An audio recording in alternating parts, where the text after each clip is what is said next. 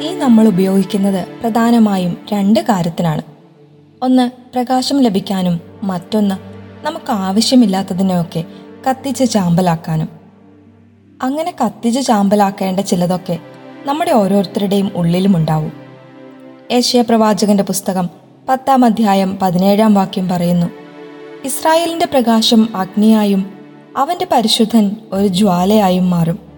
അത് ജ്വലിച്ച് ഒറ്റ ദിവസം കൊണ്ട് അവന്റെ മുള്ളുകളും മുൾച്ചെടികളും ദഹിപ്പിച്ചു കളയും. ദൈവത്തിന്റെ സ്നേഹം നമ്മിൽ ജ്വലിച്ചു നിന്നാൽ ലോകം തരുന്ന സന്തോഷം ആ അഗ്നിയിൽ ഇല്ലാതായിക്കൊള്ളും. നമുക്കറിയാം സാധാരണക്കാരായിരുന്ന സ്ലിഹന്മാർ ലോകാതിർത്തികളോളം ഈശോയ്ക്ക് സാക്ഷികളാകാൻ ശക്തി പ്രാപിച്ചത് പന്തക്കുസ്ത ദിനത്തിൽ അവർക്ക് ലഭിച്ച പരിശുദ്ധാത്മാവിന്റെ അഭിഷേകത്തിൽ നിന്നാണ്. ജെറുസലേമിലെ വിശുദ്ധ സെറിൽ പറയുന്നു അവർ തീയിൽ പങ്കുചേർന്നത് കത്തുന്നതിനു വേണ്ടിയല്ല രക്ഷിക്കാനാണ്. മുള്ളു പോലെയുള്ള പാപങ്ങളെ കത്തിച്ച് ആത്മാവിന് തിളക്കം നൽകാനാണ്. ഇത് ഇപ്പോൾ നിങ്ങളുടെ മേലും കടന്നു വരുന്നു എന്ന്.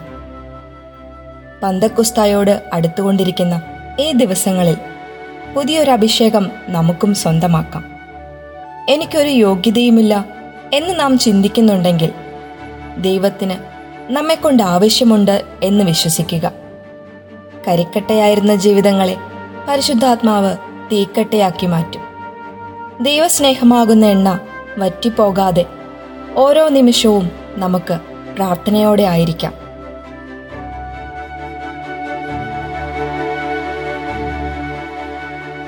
You are listening to heavenly voice from Charis Youth.